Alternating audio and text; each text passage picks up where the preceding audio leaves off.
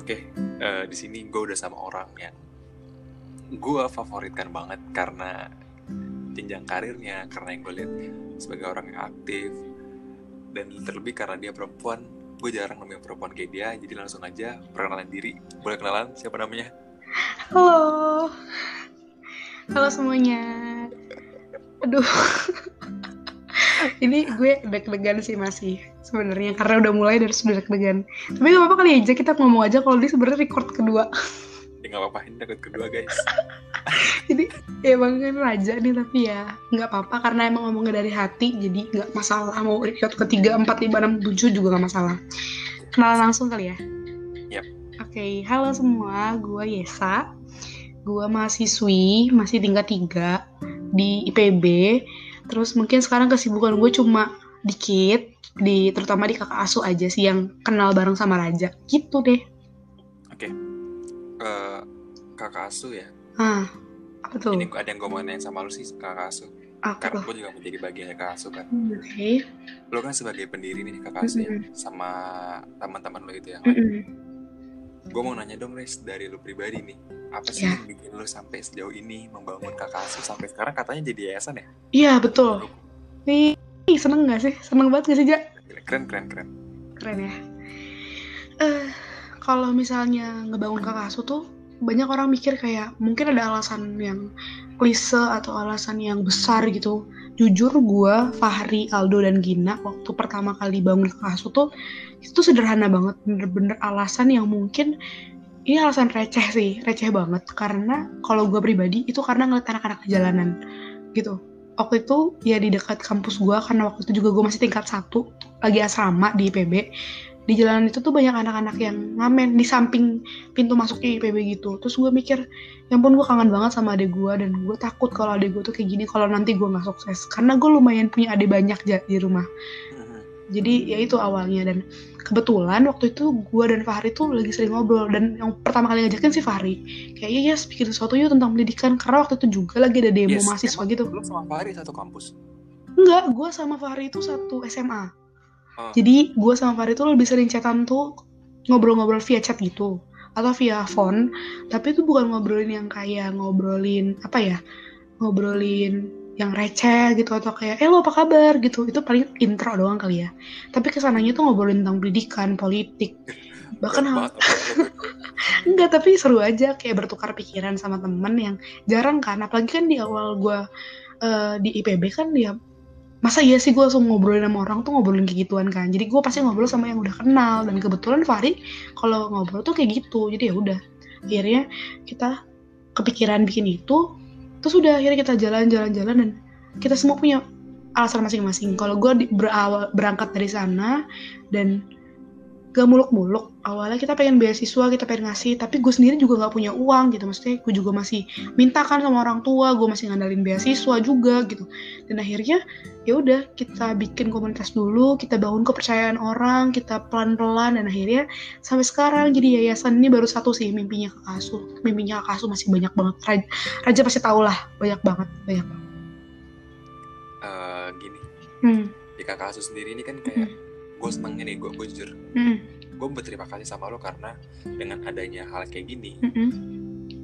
gue bisa bertemu dengan berlatar belakang orang macam-macam gitu betul dan di sini kayak gini loh orang nggak expect loh gue pribadi kayak gue gini Hmm. gue terjun dan gue menjadi, menjadi bagian kakak asuh gitu iya tapi kadang ada hal yang mereka nggak ngerti gitu di dalam sini Hmm. gue mendapat beberapa pelajaran itu dan banyak banget yang cukup berkesan untuk membangun kayak pribadi gue ke depannya. Betul betul.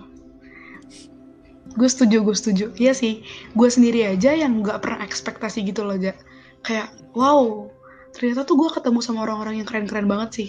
Bukan keren doang sih lebih tepatnya baik. Kayak kok bisa ya ada orang-orang baik-baik kayak gini gitu? Maksudnya apa sih keuntungan buat mereka? Belum tentu. Kalau orang eh, pertama kali ngeliat ya kayak lu kan eh, ngeluarin duit lu ngeluarin tenaga lu ngeluarin segala-galanya gitu ya.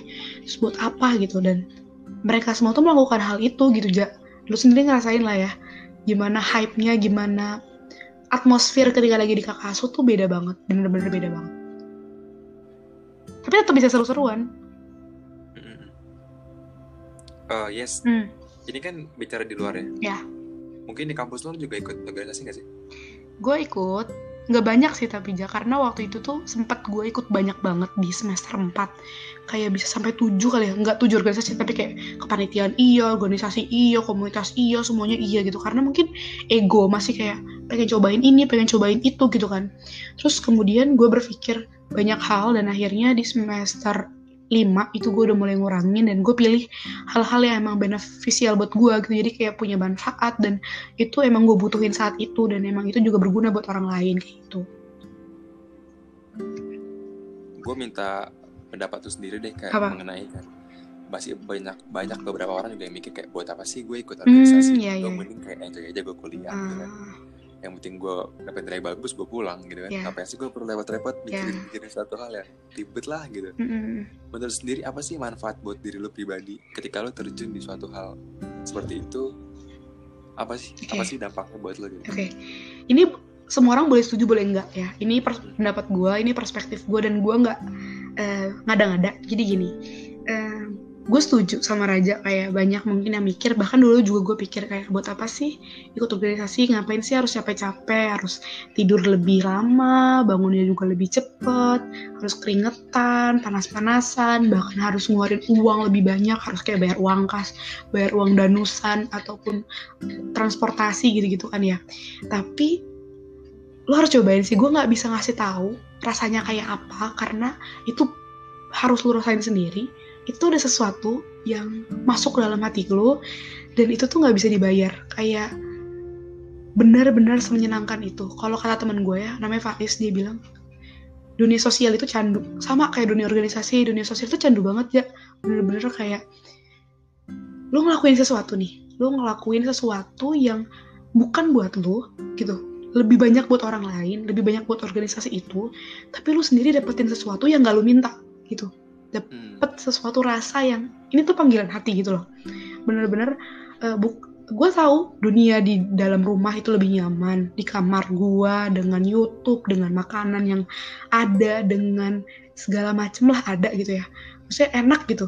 Kayak ya udah gabut-gabutan aja. Gue juga suka gabut-gabutan tapi ternyata ketika gue di luar kebiasaan gue di luar zona nyamannya gue di luar kenyamanan gue kadang gue harus melewati berbagai macam tantangan rintangan masalah yang mungkin gak harus gue ambil ketika gue tidak melakukan dunia organisasi atau dunia sosial ya.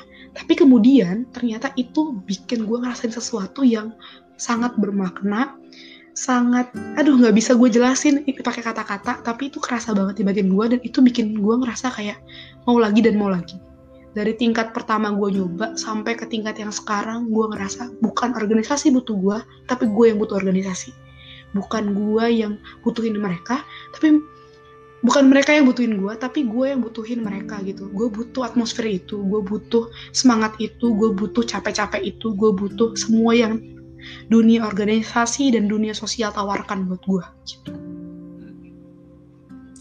yes hmm. apa tuh eh, dalam organisasi kan Mm-mm. kita kan bakalan sering ketemu kayak berapa berapa pendapat Hmm. orang beda-beda Mm-mm. mungkin lo sering gak sih ngalamin kayak perbedaan pendapat Oh, oke lo bakal kelas sama, sama orang Hmm. gitu kan Mm-mm. dari lo sendiri tuh gimana sih biasanya lo nanganin hal kayak gitu kalau dari lo gimana nih Ja? gue nanya ke lo dulu deh yang lo maksud tuh Gue gimana ya. ah misalkan gua gua Mm-mm. berpendapat A gitu di saat Ya. gua terjun di suatu organisasi oke tapi di situ kayak ada beberapa orang yang berpendapat B Hmm.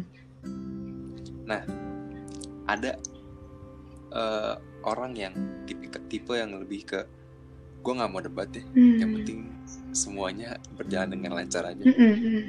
tapi ada orang yang gue harus gue harus sesuai sama apa yang gue mau ini jalan ini harus sesuai apa yang gue mau gitu nah gue gue ini ini jujur aja ini eh dibilang egois mungkin egois ya tapi gue lebih ke ketika pendapat gue A ya gue harus mengusahakan dengan cara Hmm. pendapat gue harus Hmm. sampaikan gitu Iya, iya. minimal tersampaikan Oke. minimal ya Hmm. gue nggak mau diem Hmm. gue nggak mau jadi kambing selamanya mending gue satu hari gue jadi singa Iya. tapi gue tahu hasilnya apa gitu Oke. buruk atau baik pun itu hasilnya gitu Iya, iya, iya. gue nggak mau jadi orang yang pendiam yang stay di zona aman buat ya udah cuma hidup sebatas ngikutin air gitu Iya, iya. dari lu gimana Oke, hmm, gue sedikit beda sih sama lu, Ja. Lumayan beda kali ya. Karena gue tipe yang dulu ya dulu banget tuh gue emang tidak berani. Maksudnya kayak ya udahlah yang penting damai yang penting aman. Mungkin juga faktor ya juga gue baru nyoba organisasi kan SMA ya. Jadi awal-awal tuh gue masih ya udah ya udah ya udah. Sampai kemudian gue tahu tentang uh, oh ternyata lu tuh butuh loh. Mungkin ada di pikiran lu tuh yang dibutuhin sama orang lain gitu kan. Terus tapi sampai sekarang uh, kadang ya kadang gue me memperjuangkan opini gue gue stand sama apa yang gue uh, pikirin apa yang gue pendapatin gitu ya. Gue pengen orang tahu karena ya itu kalau menurut gue apa yang gue pikirin itu baik ya silahkan gitu. Tapi lebih dari itu semua gue selalu punya prinsip ini ja. Kalau lu jago ngomong harusnya lu jago mendengarkan. Gitu. Iya iya benar. Jadi benar, benar. Lebih dari lu bisa ngomong lu harus bisa dengerin dulu gitu. Jadi kadang gue tuh emang mikir dengerin dulu dengerin orang. Maksudnya apa sih gitu? Jadi kalau teman-teman kelas gue mungkin tahu jadi gue tuh lebih sering ngomong di akhir-akhir. Atau ngomong kalau udah semua orang ngomong gitu. Atau kalau emang gue udah punya visi lain itu gue akan ngomong pertama kali gitu. Gitu jadi gue tergantung sih situasi kondisi. Tapi gue lebih sering itu lihat dulu yang terbaik buat sama-samanya apa. Gak kali emang kayak gitu gitu tapi kalau misalnya ternyata uh, eh, gue butuh bener-bener ngomong gue akan sangat ngomong gue akan sangat mempertahankan. Gue nggak peduli orang suka atau enggak gitu. Tapi nanti gue akan buktiin. Nah nanti kalau ternyata tapi gue harus bertanggung jawab sama apa yang gue ngomongin gitu. Kalau emang nanti salah ya gue harus minta maaf gitu. Ya, ya. oke hmm, oke. Okay. lebih cepet ya dari record yang pertama. Jelas. Ini kejar-kejar waktu kan mau sahur. Siap siap. Jam 2 pagi guys gue mau nanya sama lo nih kan anak-anak yang seumuran lu lebih rentan ke cewek-cewek yang kayak lebih ke ya cewek-cewek milenial yeah. cewek-cewek menghabiskan waktunya kayak ya buang-buang mm. uang kayak nongkrong yeah. dugem lah gitu segala macam tapi gue ketemu lo orang yang kayak mau mempergunakan seper sepertiga waktunya ya bahkan untuk hal-hal seperti mm. ini gitu kayak apa lo nggak pernah gak sih kayak tergoda kayak gue udah capek lah kayak gini mm. ngapain sih gitu Ya, yeah, oke. Okay. Perang sih. Uh, pertama, gue gak punya uang. Oke, lanjut. ya, jadi itu kenapa gue gak dugem ya? Gak bercanda, bercanda, bercanda. Ya gitu. Uh, gimana ya, Ja? Hidup gue kan udah puluh tahun. Mungkin menurut orang itu receh gak sih? Kayak buat orang tua tuh masih kayak masih muda lo gitu kan? Kayak ala lo belum menerima pan, uh, manis, pahit dan asamnya kehidupan gitu-gitu kan. Tapi gue udah ngelawatin banyak banget ja dari zaman gue kecil dari zaman ya nah ya makan pakai garam doang sampai gue bisa ngerasain apa itu makanan-makanan mewah terus juga balik lagi kayak gitu lagi kayak udah banyak banget gitu kan terus dari itu semua juga yang bikin gue jadi punya panggilan hati sendiri. Gue jadi punya pilihan gue mau ngapain. Dan salah satu yang gue pilih dan menurut gue itu bikin gue ngerasa hidup bikin ngerasa gue kayak gue beneran hidup loh. Gue bukan numpang di dunia ini. Gue bukan nyampe nyampahin dunia ini doang. Itu adalah kegiatan yang gue lakuin sekarang. Makanya gue jurusan pun ambilnya komunikasi pengembangan masyarakat kan. Itu kan sosial banget. Gitu. Terus juga gue di kakak asuh kegiatan-kegiatan gue gitu-gitu doang. Maksudnya kayak gue tidak prestatif za sumpah. Gue jarang banget menang lomba. Gue juga bukan orang yang bisa seni. Gue kadang seneng banget gitu loh sama teman-teman gue yang jago seni jago nyanyi. Karena kayak mereka bisa bikin orang bahagia dengan menyanyi gitu. Gue nggak punya kemampuan itu. Tapi dengan dunia sosial dunia organisasi dunia yang gue tekunin sekarang gue berharap sih gue bisa bikin orang lain seneng dan bahagia gitu. Jadi ketika ditanya kenapa sih gue mau? Kenapa gue nggak ngelakuin hal-hal yang uh, dilakuin sama perempuan-perempuan lainnya gitu ya. Itu karena ya itu gue nggak ngerasa hidup dengan lakuin hal itu. Walaupun gue pernah nyoba gitu gue pernah ngelakuin kayak gue seneng banget loh yang namanya nonton doang di rumah. Bener-bener gue bisa seharian di rumah dengan nonton TV doang. Atau gue nongkrong memang bahkan ya Zak FYI aja nih tiap hari tuh gue nongkrong. Bener-bener nongkrong tiap malam waktu di kalau di di Bogor. Kenapa? Karena di situlah gue ngerasa senang gue ngerasa jadi diri gue sendiri gue ngerasa kayak ya gitu. Tapi itu belum cukup buat gue gitu. Gue manusia gue mau banyak banget maunya gitu. Dan salah satu yang gue pengen ini ini semua yang gue lakuin sekarang. Mungkin lo juga gitu kan ya tapi hal kayak gitu ketika lo lakuin di rumah orang tua lo bakal suka kayak marah atau gimana pasti ja. Gue udah ngelewatin masa-masa gue nah, usir dari rumah nah, waktu SMA hal kayak hal kayak gitu ya? Kayak eh gue juga kan kita sama orang-orang yang berpribadi Hmm. sama ya gue suka orang di Hmm. luar ketika gue di luar gue bisa duduk gue Hmm. nongkrong gue Iya, iya. ngobrol gue tukar pikiran sama orang mungkin omongan gue gak Iya. penting gitu tapi itu tapi itu hal kebutuhan pribadi Iya. buat gue gitu Mm-mm. ya kan nah gue masih suka nemuin kayak beberapa lah kalau gue tinggal di rumah kalau gue keluar malam gitu buat ngobrol kan emang Hmm. lama ya waktunya ya karena gue lupa waktu gitu kan Hmm. Gue pulang gitu kayak gue suka dia suka kayak ditegur kayak kenapa sih pulang Hmm. malam gini gini gini hal hal kayak gitu yang masih kayak mereka kurang ngerti kayak gue tuh butuh loh ngobrol sama orang gini ada beberapa hal pelajaran yang gue nggak Hmm. dapat gitu dan gue Hmm. dapet di sana gitu selama gue nggak macam-macam di iya, luar iya. gitu gue nggak melakukan hal buruk Betul betul. Iya benar, benar banget. Eh, mungkin lu suaranya kencangin lagi aja daripada nanti enggak gitu. Oke. Oke. oke Terus kalau gue tuh pernah aja bener-bener diusir dari rumah karena lu Bukan. nongkrong mulu karena gue ikut organisasi. Kacau ya? oke guys Oke, oke. Iya, jadi kayak gue kekeh banget karena gue suka banget. Terus mungkin gue juga salah waktu itu, gue juga belum ngerti. Maksudnya di zaman itu tuh gue masih pakai ego pastikan. Pengennya semua sesuai dengan mau gue gitu. Jadi kayak ya gue nggak bisa nyimbangin waktu antara gue di rumah dan di eh, kegiatan gue gitu. Jadi akhirnya kayak yuk orang tua gue marah, keluarga gue marah. Dan sekarang gue baru ngerti gitu. Kenapa sih mereka marah gitu? Ternyata bukan tidak mungkin menyeimbangkan sesuatu. Jadi yang perlu dilakukan adalah terus belajar untuk menyeimbangkan gitu. Gak bisa semuanya lu ambil, terus lu pakai porsi yang sama gitu kayak, eh bukan, tapi lu pengennya semuanya excellent gak bisa. Jadi kadang-kadang lu harus ngelepas yang satu untuk dapet yang satu. Kayak gitu-gitu aja hidup tuh, pasang, bongkar pasang, tuang airnya, buang airnya, tambah lagi, kayak gitu-gitu.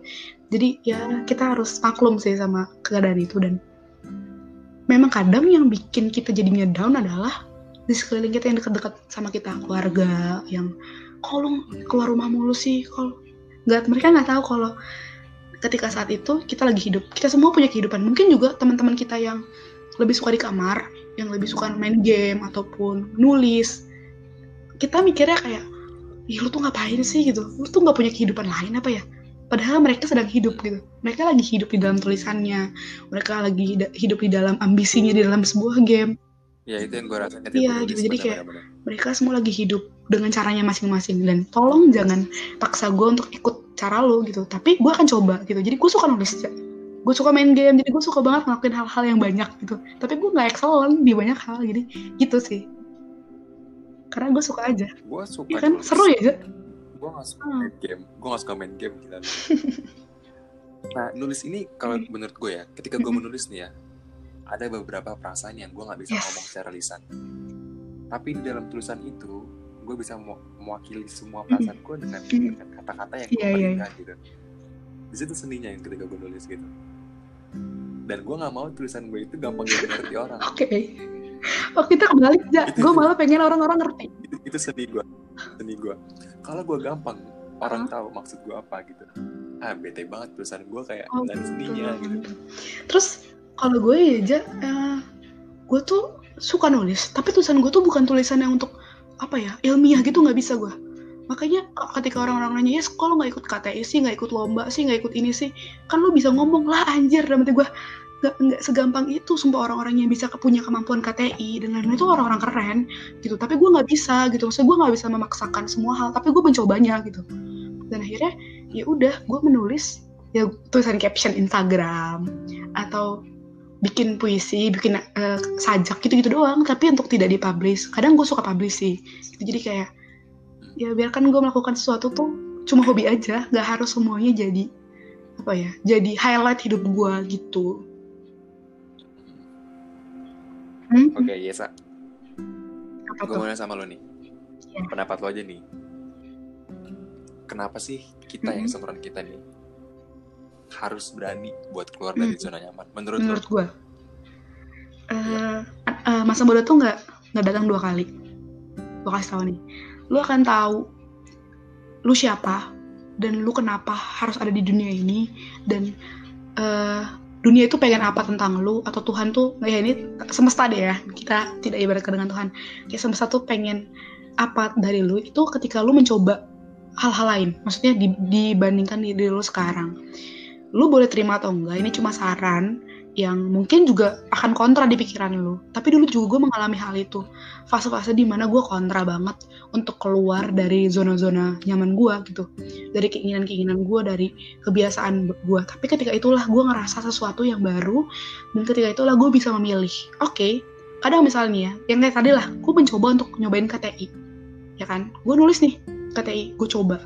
Karena gue liat, wah gila orang-orang bisa menang jadi mapres, jadi ini, jadi itu karena KTI ah gue mau lah gitu kan. Gue cobain lah. Ternyata gue tidak senang dengan hal itu. Ternyata itu bukan gue tapi gue sudah coba. Gitu. Sama halnya dengan ah gue pengen coba ah um, apa ya main di film gitu. Eh main drama gitu misalnya. Terus gue bisa ternyata gue berhasil dan gue uh, menang. Gue punya prestasi gara-gara si drama dan teaterikal itu. Ya udah oh ternyata itu gue di sisi yang lain gitu. Jadi ini waktu yang tepat untuk coba-coba. Trial and error. Lu cobain lu nggak bisa lu gagal ya udah gitu. Nggak apa-apa nggak ada yang marah-marahin gitu. Jadi kayak gitu sih. Sayang banget untuk lu nggak cobain. Cobain aja dulu. Kalau lu nggak suka lu boleh tinggal. Gitu. Tapi ada tips juga. Jangan ketika nggak suka terus lu langsung tinggal. Lu harus coba bertahan. Kalau lu emang nggak kuat lu boleh tinggal. Tapi kalau lu kuat dan lu yakin lu bisa ngelampauin itu lu harus terus karena hadiahnya itu ketika lo sudah berhasil melewati fase-fase buruknya itu gitu. Hmm. tapi justru justru kita itu kadang baru mulai itu yes. ketika kita gagal. Lo baru tahu selama kita belum pernah gagal. Hmm. iya kan? Yang kayak kayak di film-film gak sih? Tapi itu bener tau yang di film-film tuh. Yang kayak gagal dulu baru sukses kayak teraniaya dulu baru happy ending. Ya emang gitu. Prosesnya mau gimana ya iya karena bicara hasil hmm. itu bukan cuma perihal tuju cuma bukan yeah. perihal tentang tujuan tapi kita harus lihat-lihat perjalanannya Betul. seperti apa gitu loh hasil itu kan dicapai Betul kalau banget. perjalanannya kan bukan sekedar gitu loh kayak planning gue pengen ini loh gue pengen seperti ini loh gue pengen seperti ini loh tapi kita harus kayak menghargai setiap track-tracknya kayak kita kita jalani yes. semuanya gitu. Betul banget, Re. Oke. Okay. Yes. Aduh, gila banyak banget sih pengen ngomongin sebenarnya sama kayak perempuan perempuan strong nih definisi perempuan Amin. strong kan. ah. Yes. Lu gila lu menurut apa? lu, lu kan orang yang perempuan hmm. yang gila ya menurut gila banget emang gue akankah akankah seperti ini gitu sampai ya saya sayang di umur umur mendatang yang akan disibukkan oleh kegiatan hmm, seperti ini? Gue nggak tahu tapi gue idealis ya. Uh, gue nggak tahu nih ke depannya kayak apa. Tapi mungkin iya tapi sesuai porsi maksudnya ketika nanti tanggung jawab gue lebih besar mungkin untuk keluarga ya nggak mungkin lah. Gue bener-bener pulang malam berangkat pagi gitu-gitu nggak mungkin. Gue tahu diri gitu. Gue tahu lah. Ini gue lagi belajar kan. Gue lagi belajar uh, menggunakan waktu gue mengatur tanggung jawab gue jadi kalau sekarang gue masih salah-salah ya maklum gitu. Kayak ya udah emang gue masih belajar ya udah gitu. Nanti gue akan coba terus gitu hmm. kalau misalkan nanti nih yeah. lu ketemu sama cowok calon suami lu lah lu dituntut buat iya. meninggali yeah. pekerjaan lu lu gimana uh, eh, gue tidak akan pilih cowok itu yeah. oh, ya, gue gitu nggak ya? mau pilih cowok yang nyuruh gue milih gitu kayak hmm. harus jadi ibu rumah tangga atau jadi wanita karir kalau katanya Najwa Sihab ngapain disuruh milih perempuan lebih hebat dari itu gue suka banget kalimat itu karena benar gue melihat contoh dari nyokap gue dari tante gue, dari orang-orang yang gue temuin, dari bahkan figur-figur yang kayak Najwa Sihab atau artis-artis itu, anak-anaknya anak-anak hebat kok, anak-anak yang sayang juga sama orang tuanya. Suaminya juga nyaman-nyaman aja sama dia bertahun-tahun, terus kenapa gitu? Itu kan ketakutan kan yang lu takut bahwa, duh kayaknya wanita gue gak sanggup. Berarti lu meremehkan gue gitu, meremehkan gue sebagai wanita lu yang takut gak bisa gitu. Gue akan terus coba kalau emang nyatanya nanti gue nggak sanggup gue akan bertanggung jawab untuk melepas salah satunya gitu. Ya kan? Dan iya gitu. Deh jadi kayak tapi gue setuju sih kalau perempuan itu bisa melakukan semua yes. dengan multitasi penelitiannya juga gitu kan ya kayak ya. Tapi emang nggak semua sih dan gue tidak apa ya menyudutkan ya perempuan-perempuan yang lebih suka di rumah aja jadi ibu rumah tangga dengan pilihannya dia ataupun lebih suka wanita. Banyak loh kayak ada gue punya tante gue tante jauh sih. Dia memilih untuk tidak menikah. Dan tidak punya anak. Hmm, oh ya? Karena dia nggak suka. Ya udah gitu. Dia tetap wanita aja. Nah itu yang gue nggak kadang nggak habis pikir ya sama orang-orang. Kayak mikir wanita itu ditakar ketika dia punya anak dan dia jadi istri yang baik. Terus orang-orang yang memilih untuk berselibat gitu ataupun memilih untuk kayak mereka bukan wanita mereka juga wanita gitu. Bahkan kadang-kadang lebih wanita daripada wanita gitu. Jadi kayak daripada definisi wanita. Gitu. Jadi kayak biarkan mereka pilih mereka juga sama sama-sama manusia. Jadi kayak biarin aja mereka pilih mereka pengen apa asal mereka bertanggung jawab sama pilihannya. Itu yang lebih penting dari itu semua adalah mereka bertanggung jawab. Gitu. Jadi tapi ya gue sejauh ini sih gue masih pengen punya keluarga gue masih pengen punya anak malah itu impian terbesar gue tapi menurut gue lo harus siap sih Yes. mengorbankan suatu Pasti, hal. pasti. Ya iya kan, pasti pasti dan tidak menutup kemungkinan gue jadi ibu rumah tangga kalau emang gue nanti pengen ya. Bukan karena suami gue pengen atau keluarga besar gue pengen tapi karena gue pengen. Gitu. Jadi ya let's see apa yang terjadi. Tapi kalau sejauh ini sih gue pengen eh, tetap aktif di banyak organisasi gue tetap aktif di berbagai kegiatan sosial dan jadi ibu yang baik serta istri yang baik. Tapi ini hari ini. Gitu. Hmm, oke yes. Apa tuh? Nah, tadi lu nanya sama gue aja ya nanya, nanya, nanya terus berarti ya. Rencana lo yang deket ini apa sih? Punya rencana sesuatu nggak? Rencana. Gue bukan tipe Plan, planner ya.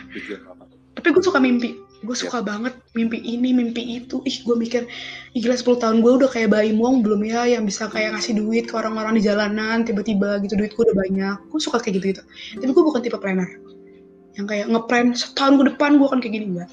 Tapi yang terdekat terdekat apa ya? Gue masih ngurus kakak asuh itu yang pasti. Ya kan? Terus gue lagi pengen apa ya? Gue nggak tahu sih. Oh jujur impian gue yang terdekat banget itu pastinya lulus.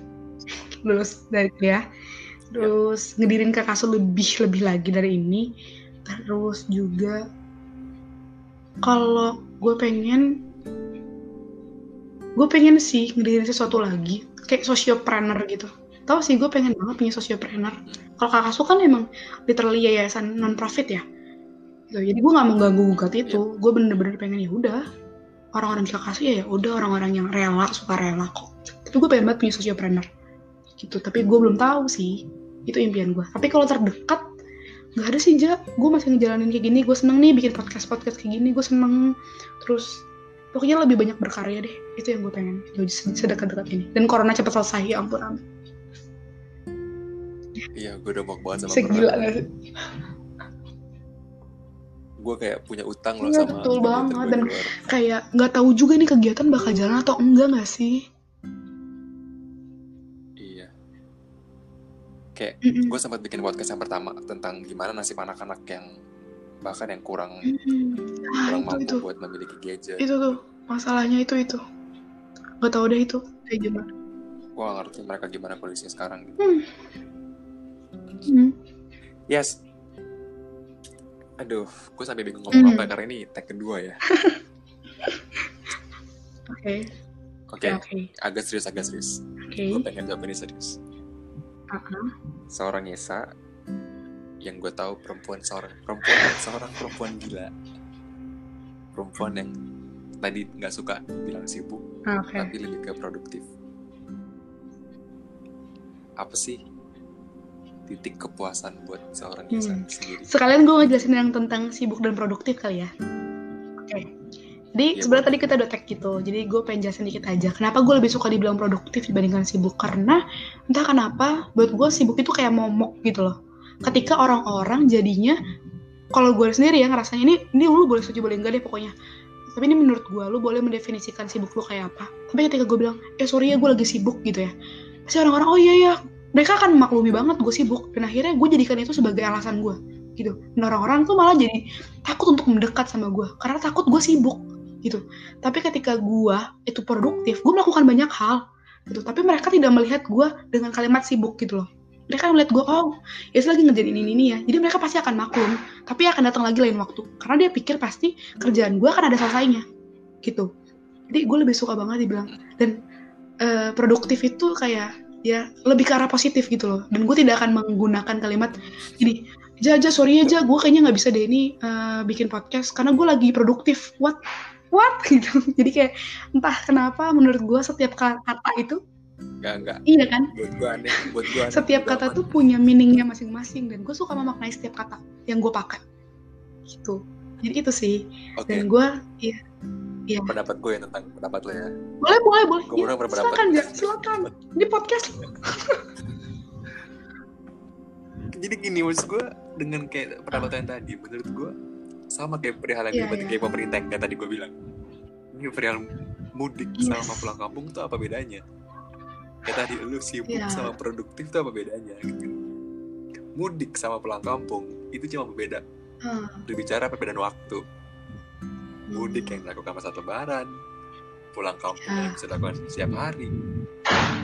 Nih kalau bilang, gue ngajak lu nih, yes bikin podcast yuk, gak bisa aja. Gue lagi lakukan sesuatu Hmm. produktif lu tuh. Lu, lu Hmm. tetap mendiklat. Tapi lu akan datang lain waktu, bener gak? Oke kalau gue bilang, oke, gue gak gue sibuk hari ini. Tapi lu sakit hati. Sama, besok bisa berarti. Gini aja, gini aja. Gue mau nih, gue mau. Semua itu tentang eh, cara lu. Maksudnya kenapa gue mau ngasih tahu ini ya? Karena ya gue semoga teman-teman gue denger sih. Jadi kayak kenapa gue jarang banget bilang, eh gue sibuk dan gue kurang suka juga ribet. Iya sama sibuk itu gue kadang-kadang kayak gitu loh. Kayak aduh jangan ngomong gitu. Orang-orang tuh jadi takut sama gue gitu-gitu. Karena itu itu cara gue berpandang gitu. Jadi kayak setiap kata yang kita pakai itu tuh kita harus tahu maknanya apa. Sama kayak mungkin Jokowi ngomong gitu, itu pakai caranya dia berpikir loh. Beda sama caranya kita. Sama kayak gue belajar di di jurusan gue ya tentang komunitas. Komunitas di, jurusan gue itu tuh masyarakat luas. Bahkan Indonesia tuh bisa dibilang komunitas. Kebayang gak lu? Tapi kalau secara harafiah, secara bahasa Indonesia, komunitas itu kumpulan orang yang jumlahnya kecil-kecil loh. Gitu. Jadi terus di, di jurusan gue berarti salah dong. Nggak belum tentu gitu. Ketika dosen gue menjelaskan awalnya gue decline juga. Kayak komunitas kok masyarakat Indonesia? Gitu. Tapi setelah gue tahu asal muasalnya dan kenapa dia sebut itu berbeda dengan komunitas secara harafiah gue ngerti. Jadi intinya adalah setiap kata itu pasti punya maknanya sendiri buat orang-orang. Itu kenapa penulis itu eh, jago-jago ya kan? Kata setiap kata tuh punya punya hidupnya sendiri gitu itu sih yang penting lu bertanggung jawab gitu Iya bener sih itu seninya, maksudnya setiap. Jadi setiap kata Yes. yang Mm-mm. diartikan itu setiap orang beda-beda. ya ya bisa bisa terima. Seperti itu. betul jadi kita nggak salah ya Ja kita berdua sama-sama benar di jalan kita masing-masing Iya, Nggak, nggak ada yang salah coy. Jadi gimana sih? Gimana cara lu bisa betul menerima perbedaan gitu? Kenapa nih Yes. lu takut ada yang kelewat gitu ya Ja Iya, gue udah kayak tapi gue rasa sih udah gitu. lumayan sama sih sama yang tadi yang pertama Meraba-raba itu. apa tuh Organisasi sih yang gue masih pengen bahas sama lu. Karena lu Hmm. orang yang berbelit sama organisasi juga kan, sama kayak gue. hmm. banyak banget yang gue pengen sharing sama lo. Eh, gini, mengenai pergaulan kita Yes. di umur-umur kayak masa-masa remaja, Hmm. Seorang Yesa lebih memilih menjadi Oke. dirinya sendiri atau menjadi orang yang bisa diubah-ubah sesuai kondisi. Hmm. Aduh, pertanyaan yang cukup menjebak. Eh, Yep. Sometimes gak bisa pilih dua-duanya. Dua-duanya bisa dilakuin. Tapi memang dua-duanya juga kadang-kadang gak perlu. Eh gimana ya? Ya lebih banyak tuh. Ya gue beda-beda sih tergantung situasi. Jadi kayak, oh berarti gue yang kedua kali ya. Gue tergantung situasi. Kadang gue jadi diri gue sendiri. No matter orang-orang mau ngomong apa, bodo amat gitu. Yang penting ini di diri gue gitu. Tapi di, di sisi yang lain, gue bener-bener bisa nyesuaiin. Misal nih, kita kan lebih sering kalau ngobrol tuh, eh kalau aslinya ya, ini semua orang harus tahu nih. Kita tuh berdua nih, gue sama Raja, itu tuh lebih sering kata-kataan kalau ketemu. Bercandanya tuh bener-bener, bener-bener parah gitu loh kayak ya udah kayaknya. gitu. Tapi di situasi, situasi itu, ya udah gue ikutin cara mainnya Raja. Beda lagi nanti ketika sekarang nih kayak podcast. Ya gue jadi diri gue sendiri. Mungkin Raja juga ngerasain hal yang sama kan, kayak gitu. Kayak gitu dan itu berlaku di banyak hal gitu. Jadi kayak gue lumayan bisa menyesuaikan orang-orang di sekeliling gue sekaligus jadi diri gue sendiri entahlah orang ngomongnya apa ya udah bodo amat lah ya kayak muka dua muka sepuluh muka seribu bodo amat yang penting ketika gue lagi sama orang itu gue pasti punya treatment sendiri sama dia gitu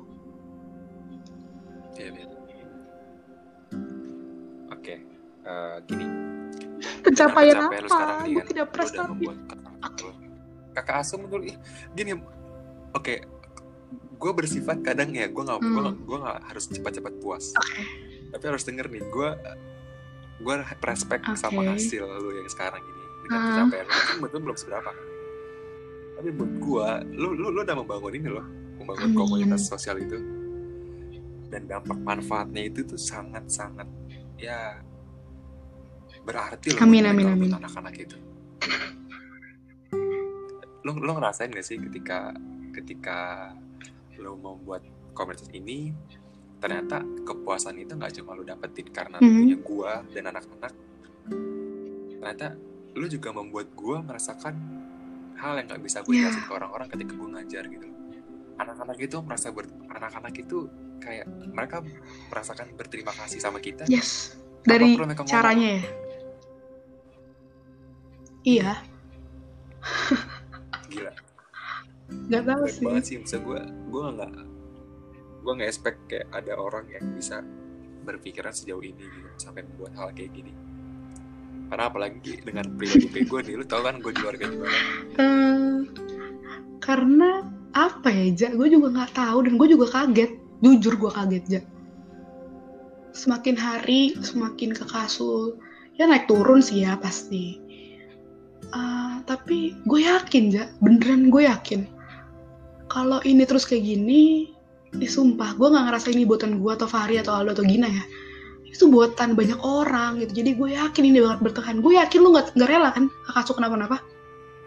Nah, sama gitu. Iya. Gue pasti akan ngajak lu lagi kalau nanti kakak asuh kenapa-napa nih. Gue pasti akan manggil aja, Ja. Lu kan pernah aja berjuang di kakak awal-awal. Ayo Ja, ini udah begini Ja, tolongin gue Ja. Gue yakin. Itu yang gue bangun dari awal kakak asuh. Gue pengen lu semua ngerasa punya kakak asuh, bukan gue. Karena kekuatan gue itu akan ada habisnya. Ya gak sih?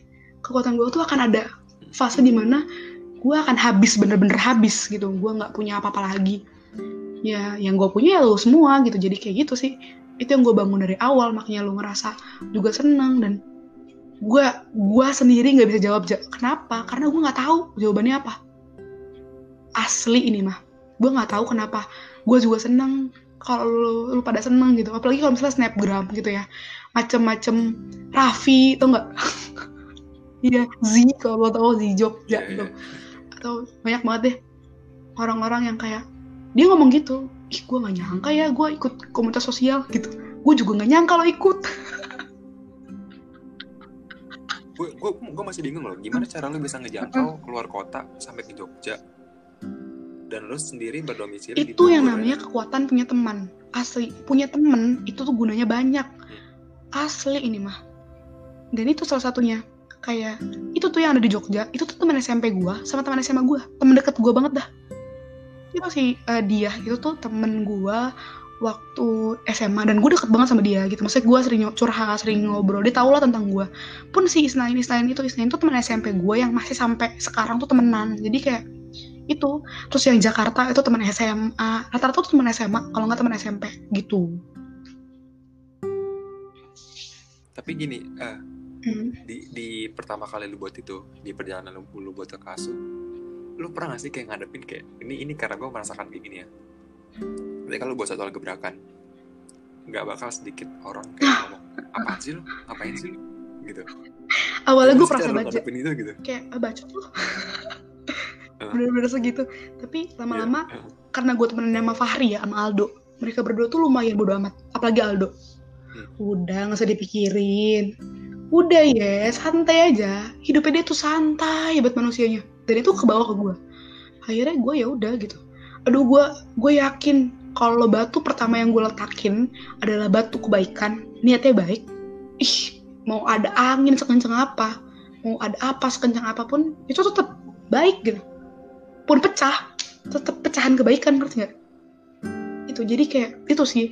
Gue mencoba untuk terus berpositif thinking walaupun tidak selamanya tapi gue harus coba balik lagi gue akan terus coba untuk nge-refresh lagi kayak kenapa gue ada di sini? Kenapa gue harus ngedirin kakak super atau aja gue lupa itu kapan.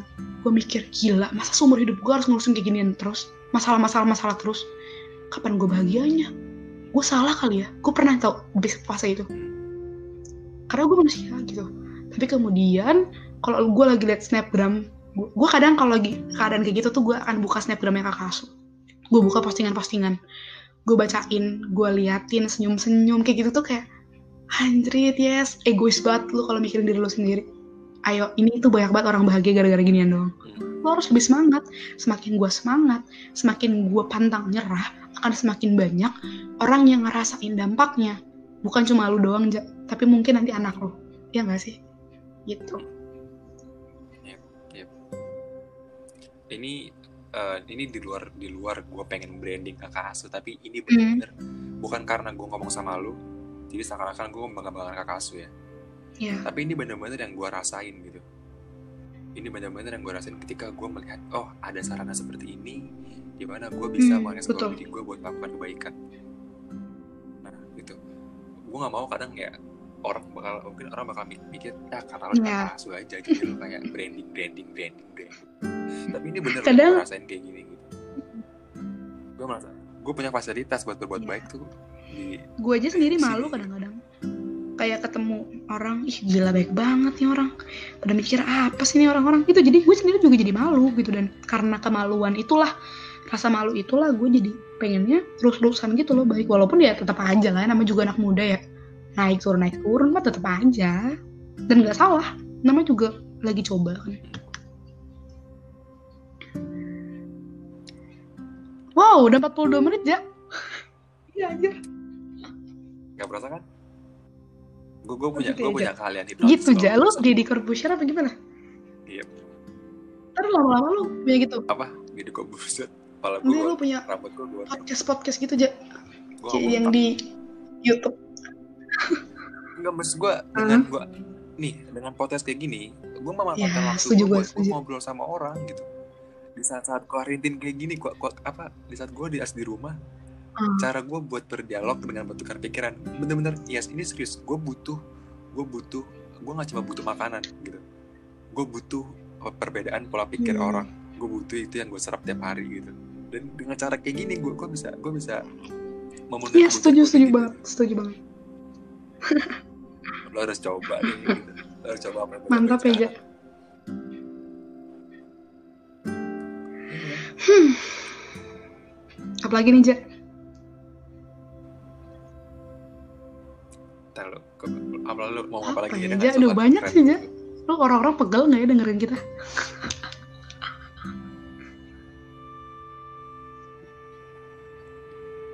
Ini bener-bener kayak pembahasan tentang uh, hmm. woman power. Kekuatan- kan ada lu juga. wanita itu ada gitu. kekuatan pria dong. Manpower. Tapi kan gue lebih tapi beneran deh wanita yang yang menurut lu kuat ataupun hebat itu tuh belum tentu nggak butuh laki-laki tahu itu tuh dia bahkan bisa berdiri kayak gitu ya karena banyak orang-orang di sekeliling dia laki-laki di sekeliling dia yang tuh bantuin dia gitu yang support yang dukung yang tidak meremehkan yang tidak menganggap dia sebagai saingan asli. Gue nih kayak gini maksudnya ya karena gue temenan sama Fahri yang eh, ya udah gitu sama nggak nggak mandang wanita sebelah mata Aldo lu sendiri teman-teman gue di kampus teman-teman gue waktu SMA karena mereka gitu jadi kayak gue seneng aja punya teman-teman kayak gitu. Walaupun banyak juga sih yang tetap meremehkan ya udah gitu. Terserah terserah lu itu itu pilihan lu gitu tapi ternyata faktanya ternyata perempuan itu ya bisa melakukan hal yang Betul. lebih bahkan kalau mereka ditanya.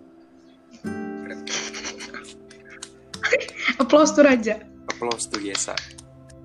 iya sih betul Applause tuh perempuan sih dari gue.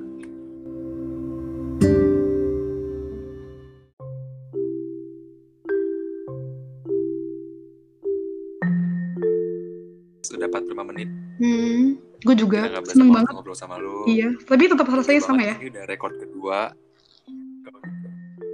Iya. Jadi feel saya tuh kita udah ngerekam selama kurang lebih dua jam. aduh gila gila gila, gila. Hmm. Oke, thank you banget Yesa udah mau ganggu. terima kasih juga Raja Makasih banget. amin Semoga semoga juga lu juga semakin banyakin ngobrol sama orang-orang karena gue akan jadi pendengar lu juga karena seru banget anjir ngobrol sama lu Thank Gila, you, Raja. thank you Terima banget. kasih juga Thank semuanya. Amin. orang-orang Sama kayak kayak Raja juga ya dan semua yang banyak. dengerin. Yang gue nggak tahu sih kalau ada yang beneran dengerin 46 sekian menit. Thank you banget ya pokoknya. Gak tau lu kenapa mau dengerin. Tapi semoga setelah ini banyak pelajaran yang bisa didapat. Pun kalau ada kritik dan saran, kontak ke gue dah atau ke Raja. Sok deh. Gila. Oke, thank Raja, you, thank you. Oke, goodbye.